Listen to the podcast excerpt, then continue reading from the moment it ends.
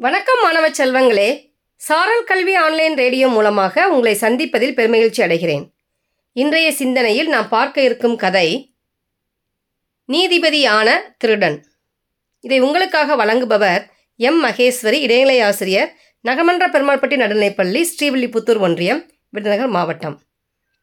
அன்பான குழந்தைகளே நாம் இன்றைய சி- இன்றைய சிந்தனையில் என்ன கதை பார்க்க போகிறோம் நீதிபதியான திருடன். கதைக்குள்ளே போகலாமா ஒரு அழகான ஒரு சின்ன ஊர் இருந்துச்சு. அந்த ஊரில் நீதி தேவனுக்கு முன்னா முன்னாடி உள்ள அந்த முன்னுள்ள அந்த சிலைக்கு கீழே அமர்ந்து தான் அந்த அரசர் வந்து நீதி வழங்குவார். ஒரு நாள் ஒரு திருடனை கொண்டு போய் அரசன் முன்னாடி நிப்பாட்டுறாங்க அந்த மக்கள் எல்லாரும். திருடன் செஞ்ச குற்றத்தை கேட்ட உடனே அரசர் அவனை உடனே தூக்கில் போடுங்க அப்படின்னு சொல்லி காவலாளிக்கு உத்தரவு போடுறாரு. இதை கேட்ட திருடன் சொன்னால் எனக்கு ஒரே ஒரு சந்தர்ப்பம் கொடுங்க.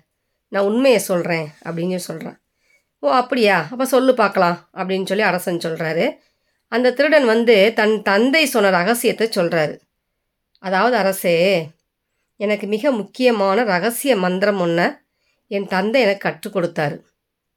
ஒரு பலாக்கொட்டையை தரையில் நட்டு இரவில் ஒ- ஒரே இரவில் மரமாகி பழங்கள் கொடுப்பதை உங்களுக்கு இப்போ நான் காட்ட விளைகிறேன். அப்படின்னு சொல்லி சொல்கிறாரு அதான் பலாக்கொட்டையை நட்டு வச்சு ஒரே இரவில் மரமாகி பழங்கள் கொடுக்கும். அப்படின்னு அதை காட்டுறதுக்கு நான் முயற்சி பண்ணுறேன் அப்படின்னு சொல்லி அரசர் அரசர்கிட்ட சொல்கிறான் திருடன். திருடன் கூறியதை கேட்ட உடனே அவனோட வேண்டுகோளுக்கு இணங்க ஆணையிடுறாரு. அரசே அந்த திருடன் சொல்கிறான் அரசே இந்த பலாக்கொட்டையை வந்து வாழ்க்கையில் ஒரே ஒரு முறை கூட திருடாதவர்களை நட்டு வைக்கணும். அப்போ தான் அதை வந்து என்ன செய்யும்? நான் சொல்லக்கூடிய அந்த மந்திரம் வந்து பழிக்கும் அப்படின்னு சொல்லி சொல்கிறான் உடனே சரி நீயே செய்ய அப்படின்றாரு. நான் இதை செஞ்சால் என்ன செய்யாது? பலன் கிடைக்காது அப்படின்னு சொல்லி திருடன் சொல்கிறான் உங்களோட உயர் அதிகாரிகள் நட சொல்லுங்க அப்படின்னு சொல்லி அரசர் சொ சொன்ன உடனே அரசர் தன்னோட உயர் அதிகாரிகள் கட்டளிடுறாரு அவங்க யாருமே எதிர்பார்க்கல. இந்த உயர் அதிகாரிகள் என்ன செய்யறாங்க மலைச்சு போய் நிற்கிறாங்க அரசர் வந்து என்ன சொல்கிறார் அதிகாரியே என்று குரல் கொடுக்குறாரு. அவங்க என்ன சொல்கிறாங்க நான் சிறுவனாக இருக்கும்போது என் தந்தையும் உணவு த என்னோட தங்கையோட உணவு பொருளை திருடி தின்னுட்டேன் அப்படின்னு சொல்கிறாரு ஒருத்தர். ஒருத்தர் நான் எழுது பொருட்களை களவு யாண்டு? அதாவது என் எழுதக்கூடிய வச்சு எழுத வச்சிருக்கக்கூடிய பேனா பென்சில் என்ன செஞ்சேன்? நான் களவாண்டுட்டேன். அதனால் என்னால் நட முடியாது அப்படின்னு சொல்கிறாங்க இது போன்று அரச சபையில் வந்து எல்லார்ட்டையும் கேட்டார் அரசர். எல்லாருமே ஒரு சில தவறுகள் வந்து செஞ்சுருக்காங்க. அப்போது அந்த திருடன் வந்து அரசன்ட்ட கேட்குறான் அரசர் எப்படி என்ன சொல்கிறாரு ஏன் தயக்கம் அப்படின்னு சொல்லி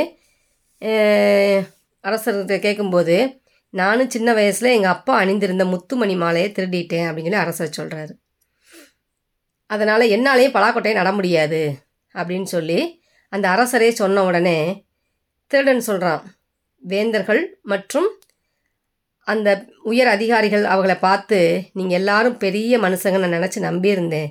ஆனால் என் நம்பிக்கையெல்லாம் வீணாக போயிடுச்சு. ஆகையால் நீங்களும் திருட்டு குற்றம் செய்தவர்கள் தான் அதனால் என்ன அப்படின்னு நீ உண்மையை சொல்லிட்டீங்க. நான் வந்து காலப்போக்கில் பசியோட கொடுமையினால் நான் திருடினேன் எனக்கு தூக்கு தண்டனை தர தர உத் அரசார் வந்து உத்தரவிட்டிருக்காரு அப்படின்னு சொல்லி திருடன் சொல்கிறான் அப்போ தான் அரசன் என்ன செய்ய கொஞ்சம் நிதானமாக யோசித்து பார்த்து திருடனுக்கு வந்து தூக்கு தண்டனை தர வேண்டும் அப்படி எண்ணத்தை வந்து மாற்றிக்கிட்டார்.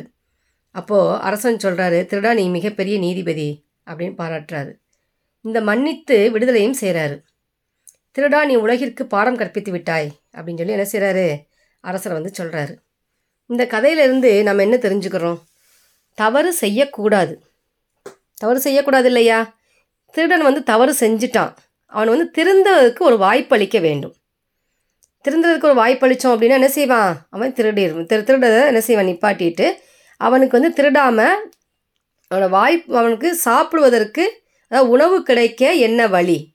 அவனுக்கு ஒரு வேலையை கொடுக்கணும். அந்த வேலையை கொடுத்து அவன் என்ன செய்கிறான் சம்பாதிக்கக்கூடிய வழியை காட்டிட்டோம் அப்படின்னா அவன் என்ன செய்ய மாட்டான்? திரும்ப திருட மாட்டான் அப்படின்னு சொல்லி நான் வந்து இந்த கதையை முடிக்கிறேன். அன்பான குழந்தைகளே இன்னொரு நாள் இன்னொரு கதையோடு சந்திக்கலாம். அதுவரை உங்களிடமிருந்து விடைபெறுவது உங்கள் மகேஸ்வரி ஆசிரியை. நன்றி வணக்கம்.